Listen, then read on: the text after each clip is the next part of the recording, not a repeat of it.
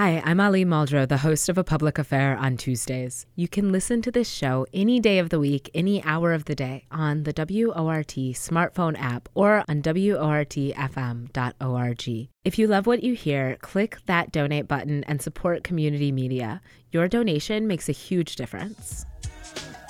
Six foot six above sea level. I grab the mic because I like to take you to another mental level. Low power frequency radio modulation. The big sound from underground. We bring the truth to places truth is never. Good afternoon, Madison. You're listening to WORT 89.9 FM. I'm your host, Ali Muldrow. This is a public affair. Happy New Year, everybody. It's 2024.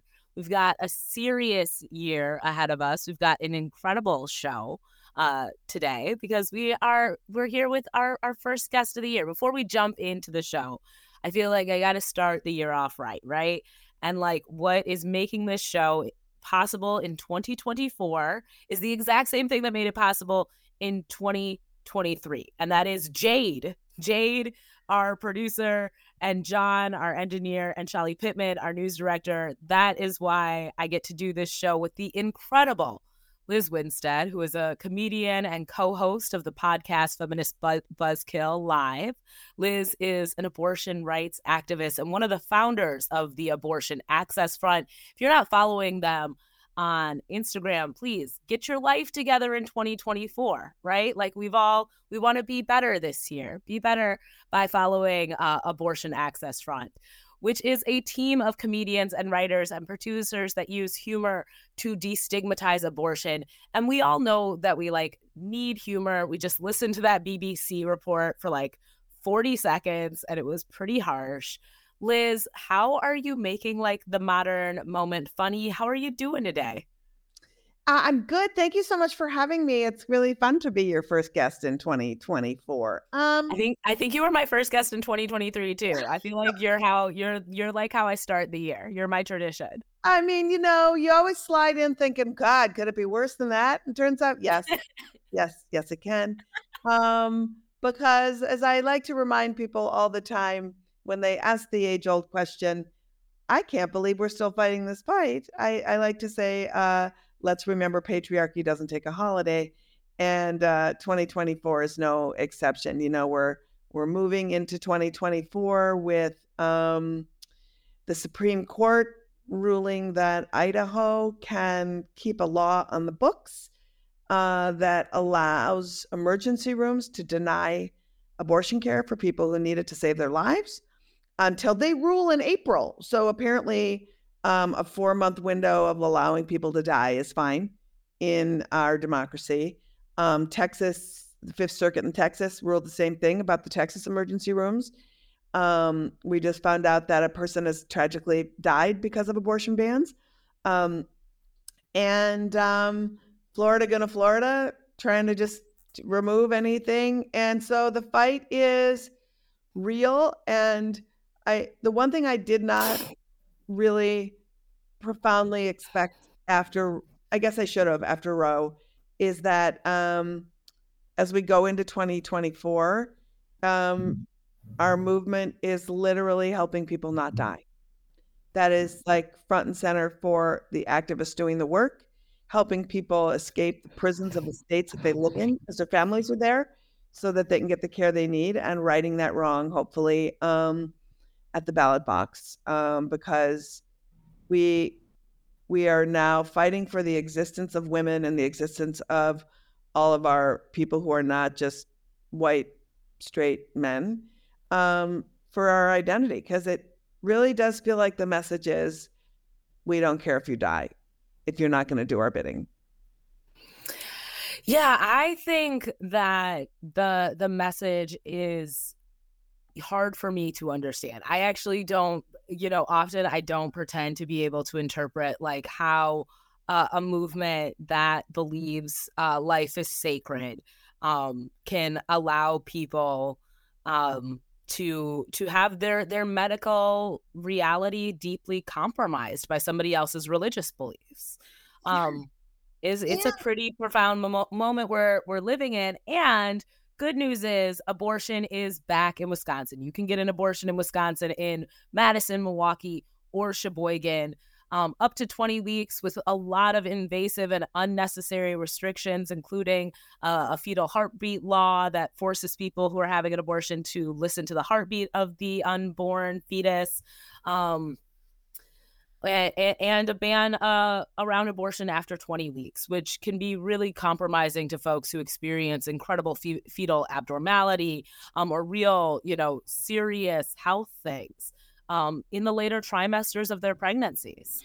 Yeah. So we, we, we still have some problems in Wisconsin for sure. There's a lot of fight left to fight. And at the same time, in 2023, um, knowing that people are not going to have to flee the state they live in if they want to get an abortion within the first 20 weeks of their pregnancy, or if they need to get an abortion within the first 20 weeks of their pregnancy, um, is is good news. It is good news, and I also think too, um, you know, it's it's an opportunity for like the one thing that I think people don't think about when we when we look at abortion bans is a every abortion ban is is created on this really terrifying notion that all that pregnancies are somehow um like just all the same so that you can create bans and a, any kind of restriction on abortion um, is bad because things develop in certain gestational parts of a pregnancy people's bodies change during their pregnancy. Within who you are as an individual each pregnancy is different and so, um, anytime you have a ban or something that restricts someone, um, it's saying that at this point of your life, the government now takes over. And if you don't like it or think that the government should never take over your body at any point, that's what we're fighting against, right? And these earlier bans, you know, Alec, here's the thing we don't talk about enough too is, you know, when you set like some have a six week abortion ban where, you know, it's basically a two week abortion ban because you have four weeks into your period and then all of a sudden you have two weeks to decide.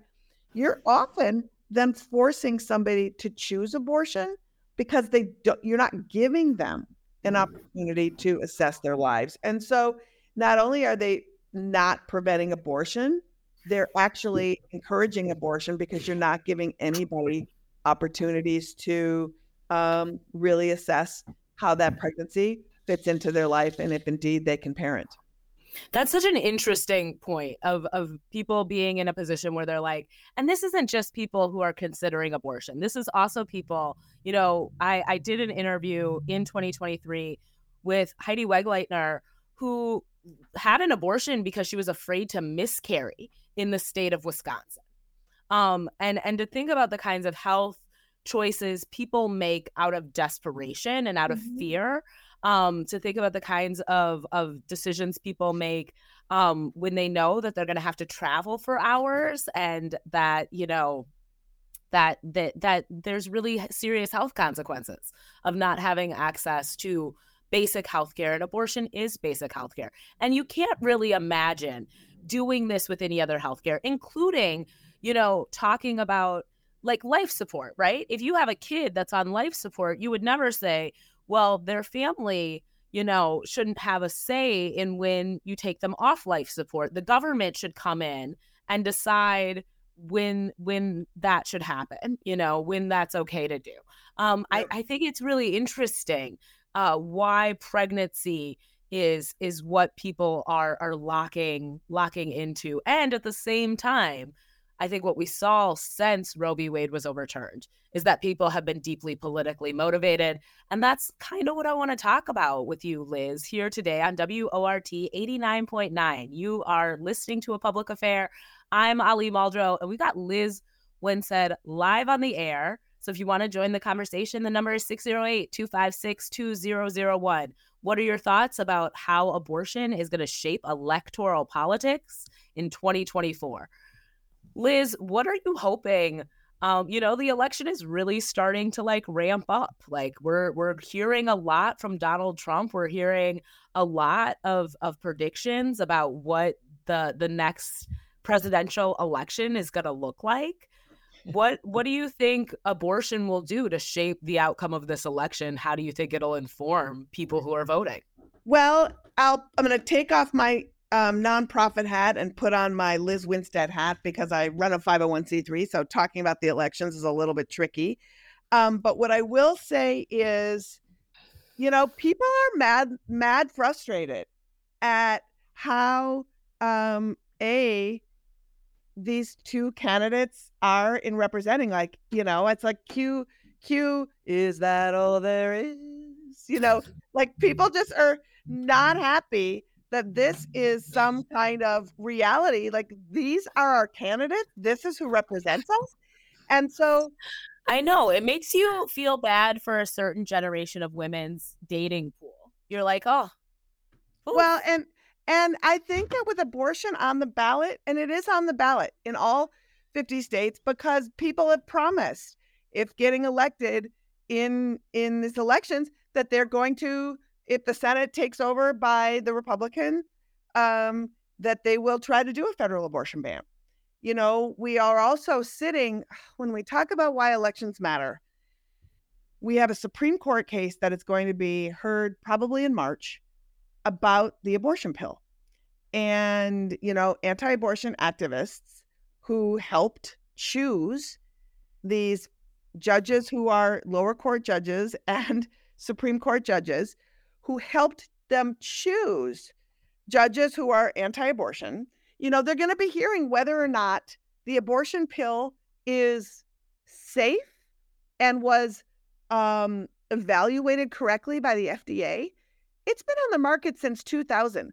5.2 million people have used the abortion pill, but what's at stake with the Supreme Court is if they rule that the FDA has decided uh, putting the abortion pill um, on the market wrongly, it is a rollback to a national seven week abortion ban on medication abortion with a forced in person dispensing mechanism, which means it doesn't matter if you're in Wisconsin or New York or California, the abortion pill, which is the most popular form of abortion in America, will be reduced to a seven week ban. Who does that harm? Well, oh, everyone, but mostly uh, folks who are live in rural communities, folks who live in states where there is no access to a clinic to actually procure the abortion pill, and of course, a BIPOC folks. You know, and that is something that we really need to look at with these elections. You ask what's at stake and how it plays out. Um, I don't know why it seems so hard to have people understand that our judicial system is what's holding is a house of cards and it is what has ruled on us so profoundly. You know, Roe v. Wade fell because a Mississippi law went through a, a national court system.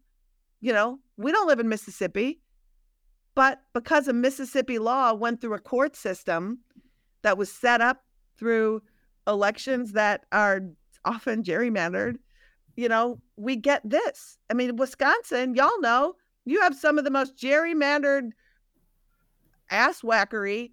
I don't think that's a swear. Um, in, in, in the country, right? You you you have elected. You know, you are your people are not represented, and so like this is the kind of thing that we really need to be looking at when it comes. Like I'm looking at the presidential election, and I'm hoping that um, you know, people can decide maybe the candidate that I want and my values aren't 100% represented.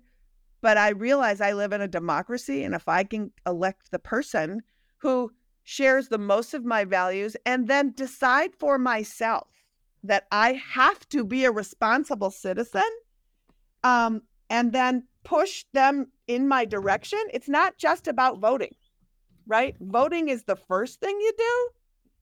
And then the rest of it is how do you participate in your own democracy to make sure because you're not you're not voting for a, your boyfriend, you're not voting for your Valentine, you're voting for somebody who you can literally put pressure on to move in a better political direction than you want. You know. You know, I I would love to like believe in it, but it almost sounds profoundly wholesome of you to say that. In part because I think holding elected officials accountable in the era of Donald Trump um, feels uh, futile. In, in particularly as the conversation around what all Donald Trump seems to be able to get away with um, continues to happen. The fact that you have the two people who are running against him in the primary both saying they will pardon him if they are elected. Um, I, I feel like there are there are parts of this election that will be deeply um, devastating and disenchanting to people.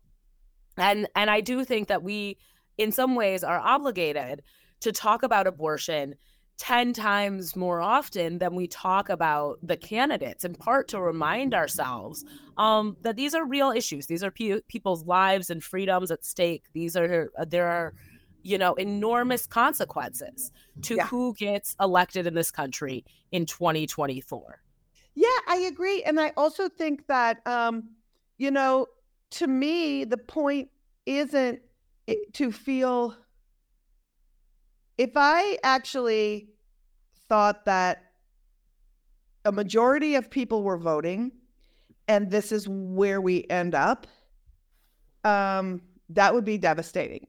How do we, and I don't know the answer, but how do we compel people to get rid of the cult that is this um, Republican Party that is beholden to Donald Trump because it's no longer just about Donald Trump. Donald Trumpism is a it is, is pervasive within the party, right? It's now it is foundational. And the ism, if Donald Trump went away, we're not going to get some clear-headed Republican who actually values humanity. That's not what's happening. So anything's possible lizz. I'm like i i would love to see um the the the more reasonable you know version of conservatism or or of republican values. I would love to see that emerge again. I would love to see those folks take back their party. Um i would love to you know it's a, a weird thing but i'd love to engage in a reasonable conversation with people who think very differently than i do. Um i think you know the the hard thing about Donald Trump is is what Donald Trump has in common with Americans you know? And so I think the the desire to control other people the desire to discriminate against other people I think those those have always been values in the United States. I think yes. Donald Trump just makes brings people kind of home to those values. Exactly. he's the golden him, calf for sure.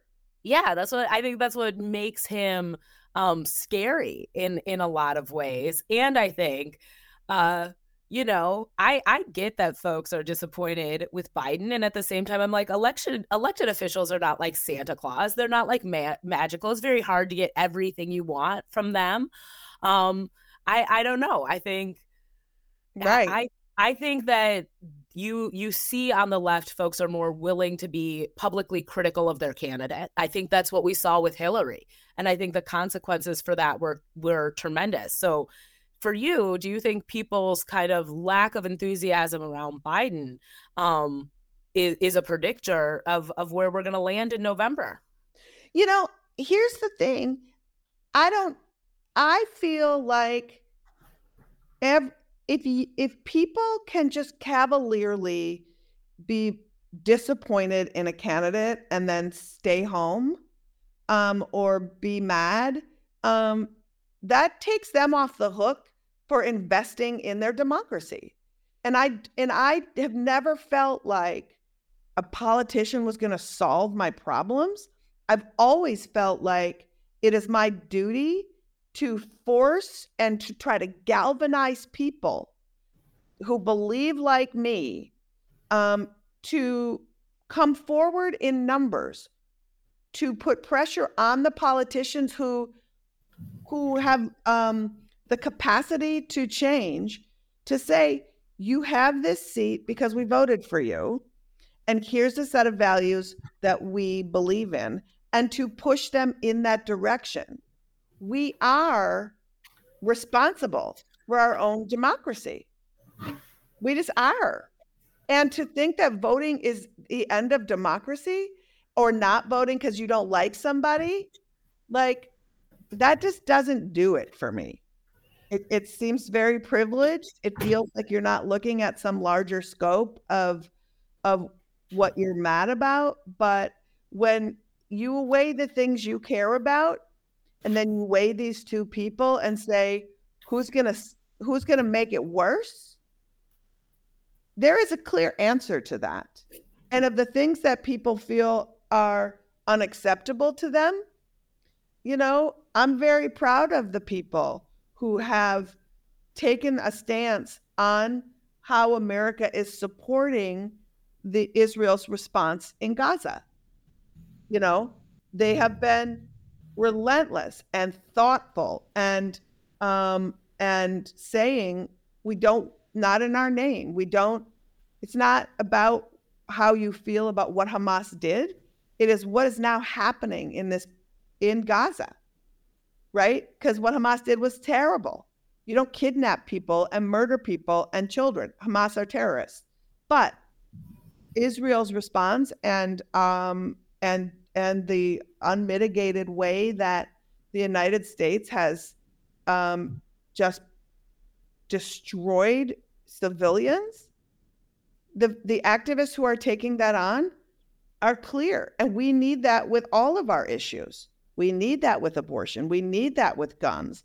We need that with all of those things. We need to move the needle of these elected people relentlessly with our belief system to say, we need you to think about this because you promised you would consider us. But a politician who will not consider you at all ain't a choice. You know, I, I think it's not even a matter of politicians um, considering the the public that they represent. I think that's the job. I think the the job is about public service. Yes. Um, however, we have a caller on. So if you're just joining us, you're listening to WORT 89.9. If you want to be like Mike and join this conversation, all you have to do is dial 608 256 2001 and we will patch you through to the show. We're talking about abortion and the impact it will have in 2024 we're you know we're talking with lizz like she's a legend. We're talking with Lizz Winstead. She created the daily show. She's kind of the baddest the original baddie you know? Is here with us on wort today talking to us about everything that matters including palestine. She just like sprinkled that in to like keep us on our toes. Mike how are you doing today? Welcome to the show. Well hi. Thanks for having me today um, we have a presidential candidate who is the most pro-choice candidate in the history of presidential races, Robert F. Kennedy Jr. When he's included in the polls, he has a higher favorability rating by far than Trump and Biden. When he's included in the polls, he is leading among voters under 45 years of age. He just raised over $6 million in the last quarter. He's going to be on the ballot. People have to wake up. I'm so glad people under 45, who the issue we're talking about today affects more than anyone, it's so nice to see so many people have woken up. But the rest of us, we, uh, we have our candidate. We have 11 months for people to figure it out. So RFK Jr. 2024. Thank you for listening. Mike, thank you for for joining us on the show. Thank you for reminding us of of the vastness of this playing field these days. I do want to say I think it's it's okay to emphasize that people under 45 often are the people we're talking about in terms of abortion. I just want to remind people who are listening: the majority of folks who have abortions um, are not teenagers, are not even in their early 20s. The majority of people who have abortions have multiple children. Um, my great grandmother had her last child when she was 45. Women have been getting pregnant in their 40s and later. Um, you know, for a very, very long time.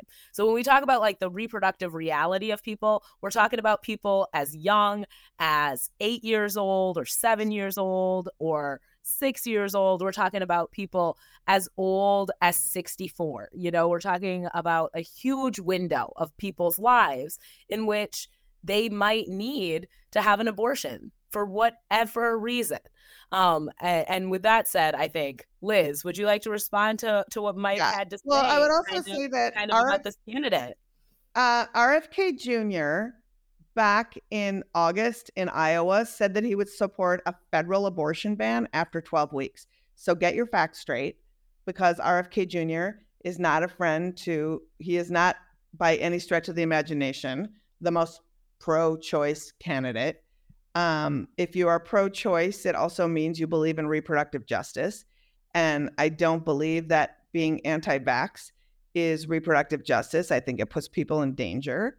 Um, I also don't think that I believe people's families when they assess a candidate and when your own family doesn't back you and puts out a giant post on social media saying he is unqualified to lead and our family does not back him, that is something to consider, like Paul Gosar's family did as well.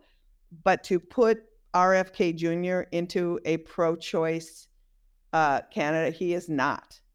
I, I so appreciate you clarifying that. And I, I want to bring up Cornel West um, as as a candidate in part because I'm like Cornel West is the Kanye West of this election. I'm so annoyed with Cornel West, but it, I don't think you can argue that Cornel West is not pro-choice. That Cornel no. Cornel West is not in favor of abortion access. No. So when you talk about Cornel West as a candidate who's going to show up on the ballot, what do people need to know about him when it comes to abortion? Well, it's also too um, what people need to know is simple. How are you talking about it? How are you framing it? How is it positioned every time you talk about it? Because I hate to say it, but um, it is, I don't even hate to say it.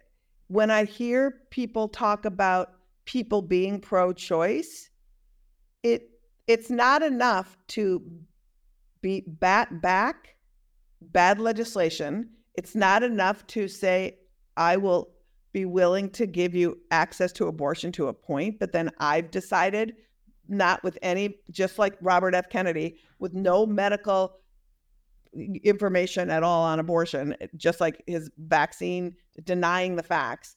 Um, if you are not actively understanding and centering abortion because it is the gateway to someone's self determination, people who can get pregnant, if you are not understanding that that reproductive justice framework goes into all parts of our lives, how do we get to raise our children? You know, are we creating a healthy environment for them? All of those things. Deciding when and if you want to parent and making sure the avenues for with which you get to make that decision are clear and consistent and available, then you are simply having it as a tick box on your beliefs. You don't get to just coast saying that you are pro choice.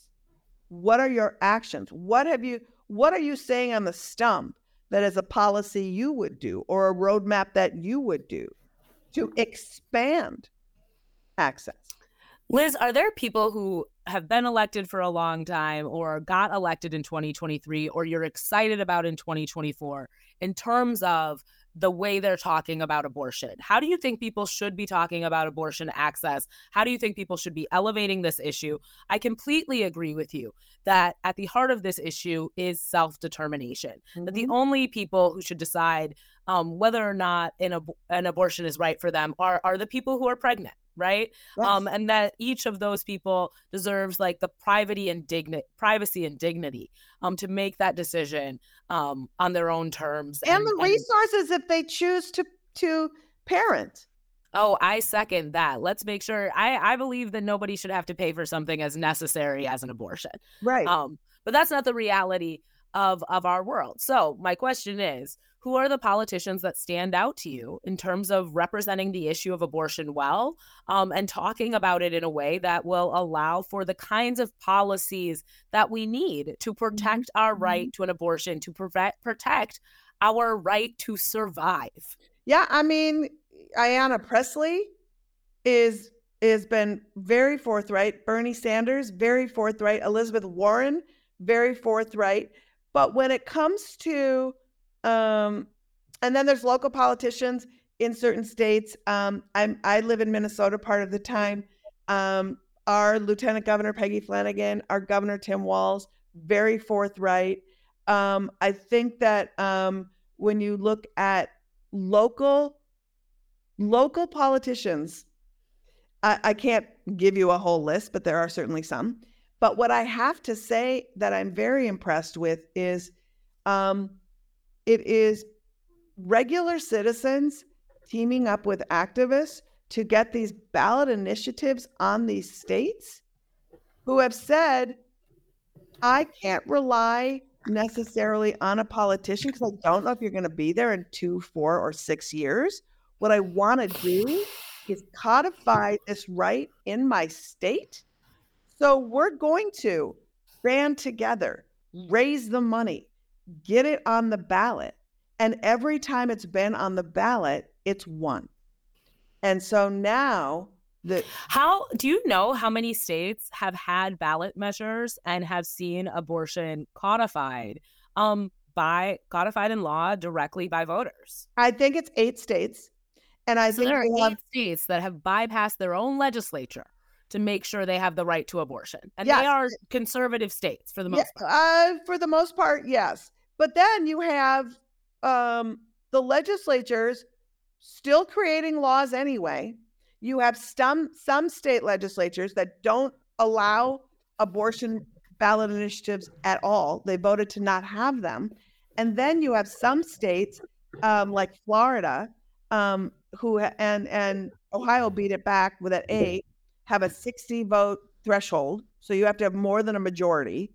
Um, Ohio beat that down, but Florida voted that in, and uh, some other states have that as well. And then, like Florida, who just got an overwhelming, way more um, amount of signatures than they need to get a ballot initiative going, their state Supreme Court can just say this doesn't qualify and throw it out. They can find reasons. And so there's all these hurdles.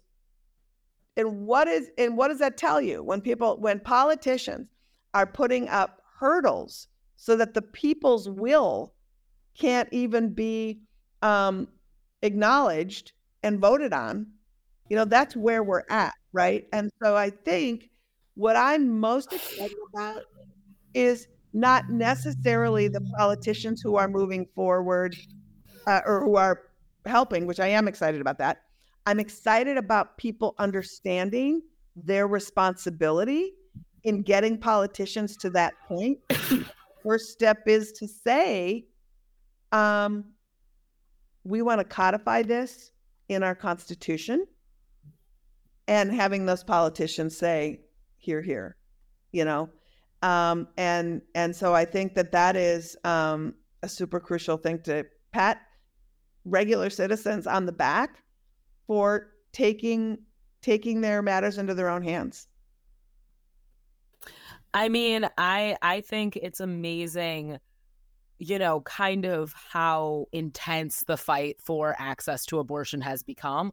I think it's amazing how callous um, you know, when you think about what's happening, particularly in the state of Texas, um, and the, and the kinds of stories we're hearing from Texas, whether it's somebody who's like fleeing Texas because they will die if they do not have an abortion, or somebody who has died because they cannot gain access to an abortion, or this idea um, that you know we're going to let people who need abortions die in in certain states.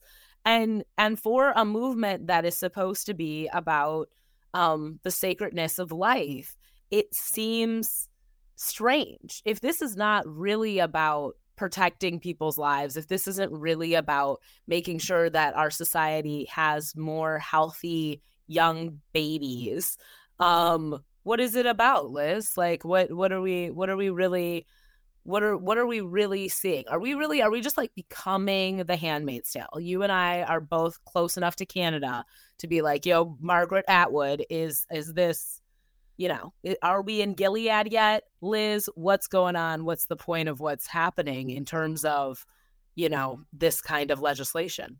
Well, I think what's happening is bodily autonomy is is first road to challenging a patriarchal power structure and introducing um, people who are taking control and who are elevating themselves into um, removing um, uh, leaders who have unearned power and saying, I also have the ability and the ideas um, to help change the system.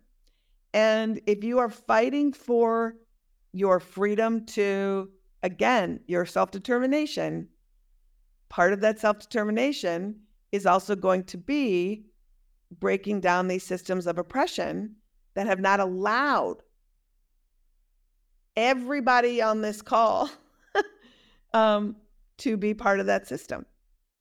And so if you have been someone who has benefited from unearned uh, power, you've been there because you've lucked into it, you you you inherited it, you married into it.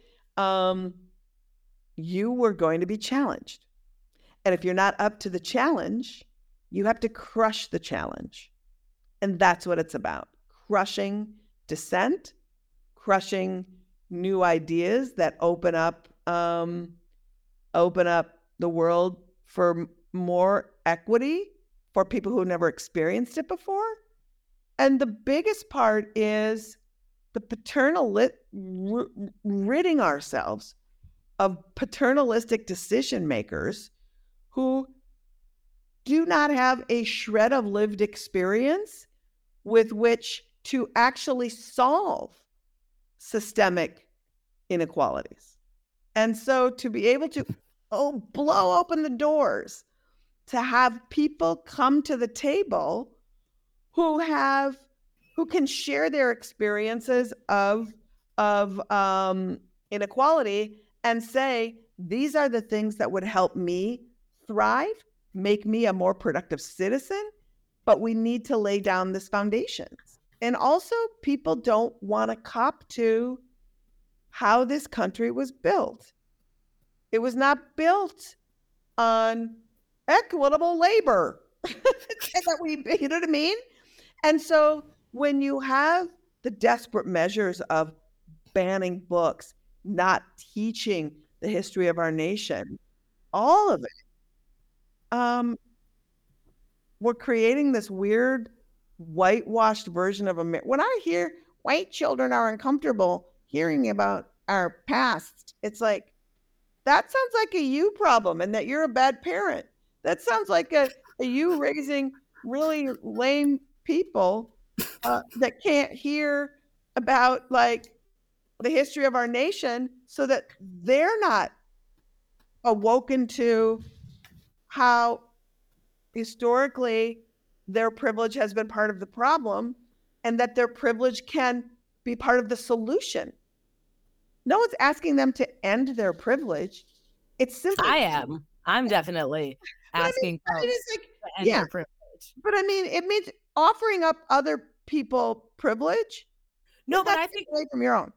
But I, I I think we have to talk about that in in a real way, right? Because the idea that Roe v. Wade was overturned in kind of a, a politically neutral moment is not true.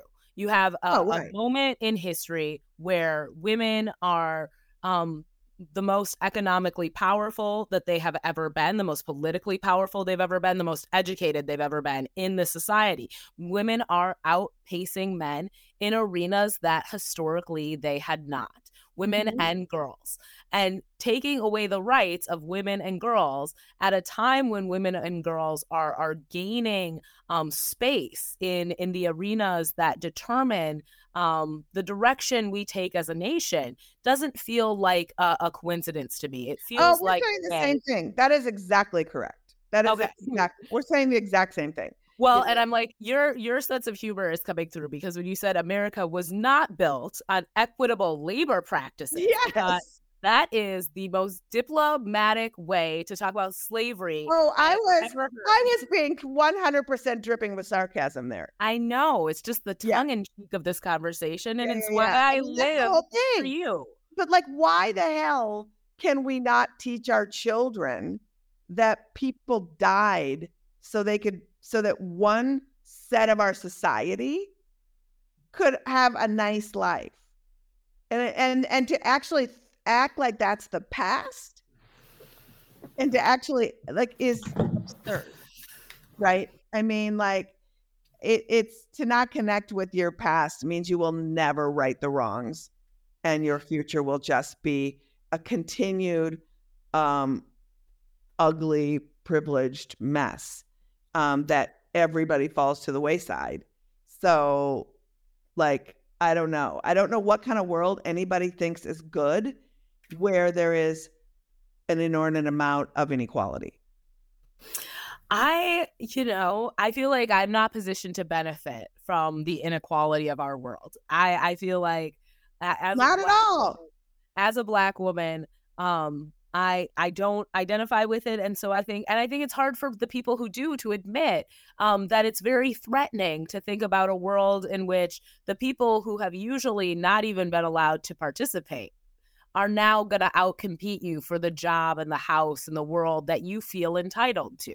And Lizz, they're going to say, and this is the part that I think scares them the most. It's not about giving me a seat at the table. It's about smashing that table destroying the table that was set and used to foundationally build this country and figuring out what the new version of that is. And that and i think that is really the key because it's not about if a system was set up without you in mind ali we can't why would you want to just be part of that system right? It doesn't work for you because there's places in there's just it's all set up for you to not actually have power. So, i mean it's complicated though because the things that make a system work for somebody um not that we can have this kind of mirrored you know like my needs are not the same as your needs. But if the system is designed to meet your needs then the system recognizes how to meet the needs of an individual right? And and how do we expand that to be inclusive of everyone? I so appreciate you really kind of doing that correction around the the candidate um, that is you know our RFK Jr. and and saying, hey, we've got to be really careful about the kind of information we put out there right now while we talk about something as important to people's lives as abortion. Um, if you're just tuning in, you're listening to a public affair on WORT 89.9 FM. I am on the air live with Lizz Winstead for the fourth time. Lizz, I am I'm super curious about how you continue to kind of laugh in a moment like this um, and what your year looks like. What is 2024 going to mean for you as a leader? Um, around abortion access. I think you're going to be really busy. I think you got a lot to do. I was very happy to get on your calendar. Uh, really busy. Um, I think um, what 2024 looks like for me is a couple of different things. Um, in in sort of cool news, um, there's been a documentary film crew that has been following the work of Abortion Access Front for seven years and that documentary was just released in November, uh, and so it's making the rounds in 2024. So I'm able to travel a little bit with the documentary um, and do like what is what is it called? What is this documentary? called? No one asked you. Um, okay. And it it debuted at DocFest in, in New York, and it's going to be in San Francisco and DC and Minneapolis, and it's just going to be uh, and it's going to be all over the place. Um, and so um, we'll be able to really show our work and invite people in and do workshops around the film and help people get connected, involved in ways that um, they have capacity for, which I feel really good about. Um, we are going to be closely watching what happens with the Supreme Court case that I talked about earlier. We'll be in DC. Um, and then we're going to be um, trying to help protect Mifepristone no matter what happens.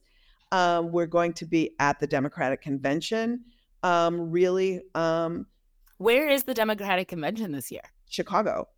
Ah, so, so we're going to be in nearby, folks. Nearby. Down. That's right. So we're going to be there, really talking to um, pro-choice Democrats about how they can center abortion, what it means when they don't to providers and people who've had them, because I think people think they're doing well in their messaging, and I don't think they know the harm they're causing by even ignoring or or not being um, somebody who can be full throated and helping people understand that abortion is a community good, it's a human right, it's a it's it helps build strong families. Like all of those things are really they need to talk to people like us. So we're going to be doing that, and then we're going to also be doing some um, actions and disruptions at the convention um, to have some fun with uh, with that as well. And then aside from our work that we do all the time, which is um, helping fulfill wish lists for clinics in need, helping fulfill activist organizations wish lists um, when they need things to help them be stronger um, in helping abortion patients, um, and traveling around the country doing aid and comfort and shows um, in states that are the most hard hit, so that we can bring community together through um, music and comedy and introduce them to the providers so that we can um, help build community locally. So that's like our bread and butter. You have a, a heck of a year ahead of you. I'm Big so year. excited about this documentary and all of the work you're doing, and also just deeply and profoundly grateful for you, Lizz. Um, because I think you know you make me feel like we've got kind of a, a fighting shot. Um, We I, do, but it but depends on us. That is the thing. It's like, what are you going to do? And that doesn't mean you have to be me. It means you're going to commit to something. And that's the thing about Abortion Access Front. And if you want to like find some activist opportunities, please contact us. It's aafront.org slash volunteer because our volunteer team will talk to you and meet you where you're at. So if you give an honest assessment of like what your capacities are, your physical capacities, your limitations, we can give you something to do that fits within how you live how you're living your life that's really fulfilling and meaningful. That's- Oh, that's so great to hear. And I think that that's something people don't talk about as often is like you have to be able to meet people where they're at in terms of participating in movement work and in resistance. And so that's a really powerful thing to hear that you all know how to involve the entire community. If folks want to do this work, there is a way for them to get involved with Yep. Abortion Access Front. I want to ask you Kamala Harris is coming to Wisconsin to you know kick off a, a tour about abortion are you all working with her to inform that work what do you think about her her centering um, abortion as a major part of the conversation in 2024 in terms of the presidential election I mean, I'm really glad. Um, I really would like to also see the president. I really, um, it can't just be uh, Vice President Harris um, carrying the abortion water for this administration. Our president also needs to find within himself and talk to activists and people who've had abortions and tell their stories. I mean, I'm always glad when someone's talking about it, and I'm really glad um, that Vice President Harris is talking about it. But I also don't want this to be, I don't, part of why there's frustration within our movement with President Biden is that he is personally not, he doesn't believe in abortion. And where those beliefs come from, he says stems from his religion. But that's not how Catholicism actually works. There's Catholics for choice, there's um, compassion, there's a lot of things. And President Biden can't run away from the issue and hand it off to Kamala Harris and think that that's being a leader because it's not. So I'm excited about Vice President Harris leading the charge, but I also don't think that um, it should just be Vice President Harris.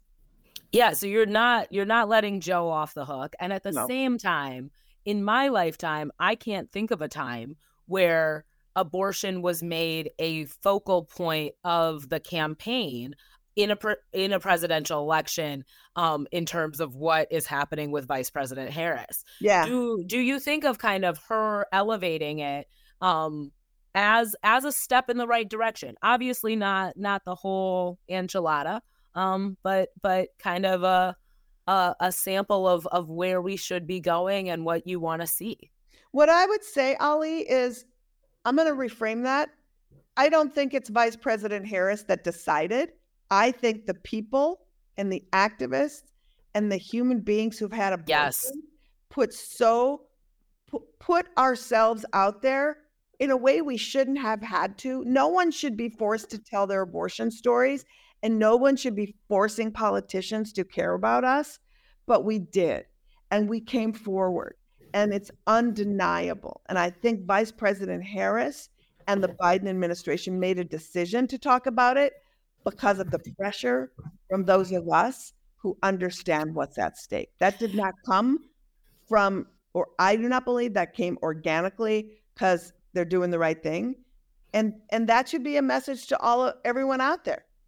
Get your issue out there, demand it be centered so that they have to hear it. You know, they've watched these ballot initiatives. They've watched what happened when the silence was there until 2020. It was silence. It was marginal. And after 2020 and then Roe being overturned in 2022, guess what? The silence brought you here. The silence brought us forward. And then the noise that we made prioritized abortion.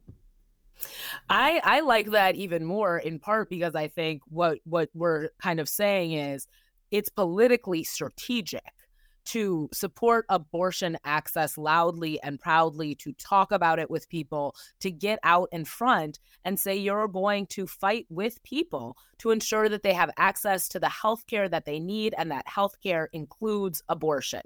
Lizz, when when you think about kind of beyond the electoral reality of 2020, you know, 2024, where do you hope we land? You know, if I have you back on in in at the very beginning of January in 2025, um, what do you hope that you will have accomplished? What do you hope the fight for abortion access will have achieved across the country? We have two minutes. I'm sorry about that question. No, that's okay. Um, what I hope is that um, states federally, um, or I mean, that states are more and more states are putting um, constitutional protections in place.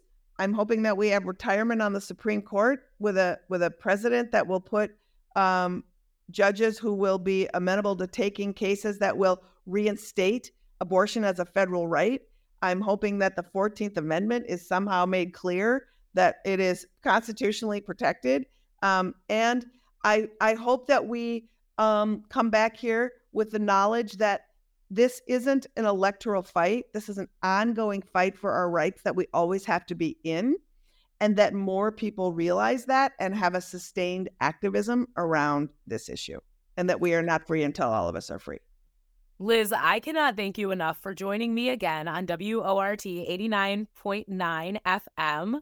Madison. I'm your host, Ali Muldrow. This is a public affair. Lizz, you are the the best person to start the year with. Thank you for all the work you're doing to stand I up for abortion access. Let's do it again. Oh, Hopefully, you know. I'm here. soon. Um, thank you so much, everybody who listened to us. This is a public affair. Y'all have a beautiful snowy day.